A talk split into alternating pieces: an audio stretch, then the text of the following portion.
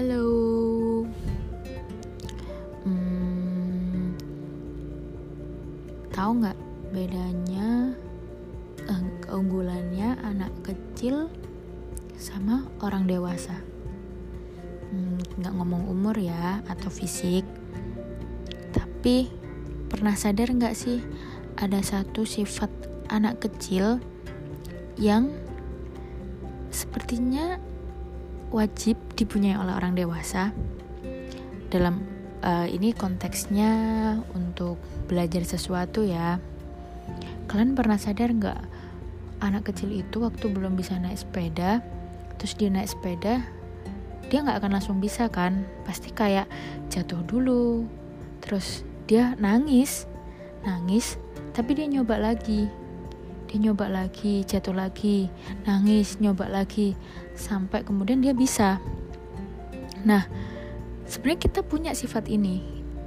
Aku yakin deh kita semua waktu kecil gak bisa ngapa-ngapain dan kita berusaha untuk mencapai sesuatu yang kita pinginkan. Dan kita nggak ada takut-takutnya kayak nyoba lagi gagal nyoba lagi gagal nyoba lagi.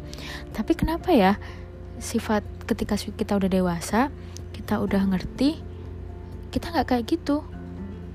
Pas kita nyoba gagal udah kita takut.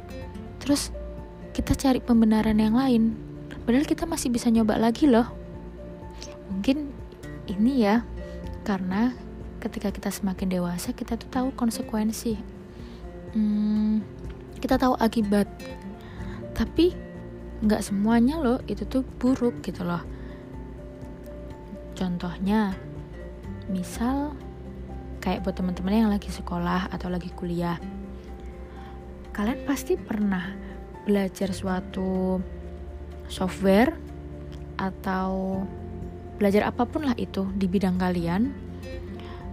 Itu baru buat kalian.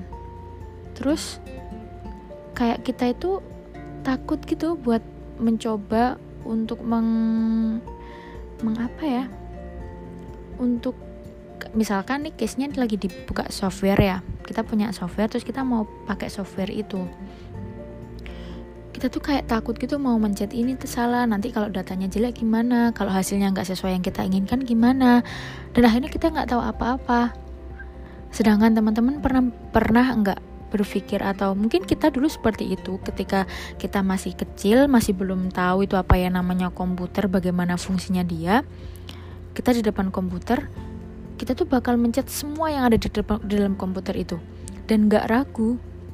Jadi kayak pencet ini pencet ini ini kalau dipencet hasilnya kayak apa? Kalau mau nyoba ini hasilnya apa? Ya nggak sih? Tapi waktu udah gede kita ngerti.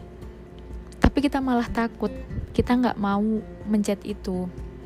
Dan menurutku satu ini apa ya sebenarnya pengingat kita semua itu udah tahu kita udah ngerti. Tapi sering kali kita lupa bahkan aku. Seringkali aku lupa hal itu. Jadi ketika memang ada apa ya uh, sesuatu hal yang harus dipelajari dan itu hal baru sering kali aku takut.